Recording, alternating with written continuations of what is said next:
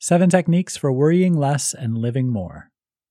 Worrying is something that people carry with them daily, and this is normal to a certain extent. Sometimes, though, worry becomes an overarching theme to our days, and that's no fun.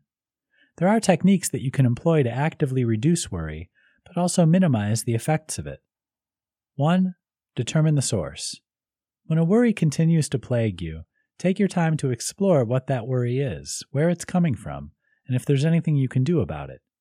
Locating what is initiating your anxiety will allow you to start the process of removing it from your life. 2. Create space. Creating space in your day will allow you time to breathe between activities. Use this breathing time to reflect on where you are in your day, relax, and come back to the present moment. 3. Leave the little things. If your to do list and your mind are getting bogged down in small worries, consider letting them go. You'll not be served by all the things that plague your mind. If you're stressing about the towels that need folding or the book that needs reading because everyone's reading it, then let those things go. They aren't significant enough to use up your mental bandwidth. 4. Find perspective. Sometimes worry becomes an overwhelming fog that surrounds us. When this happens, stop and examine every item that's causing you to suffer.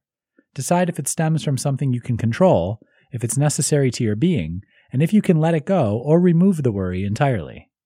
Putting each item into perspective can allow you to resolve troublesome issues and allow the fog to lift. 5. Laugh it off. There are times in life where the worry cannot be solved or put into perspective. These are the moments where laughter is the best medicine. Laughter releases endorphins that'll leave you feeling relaxed and happy.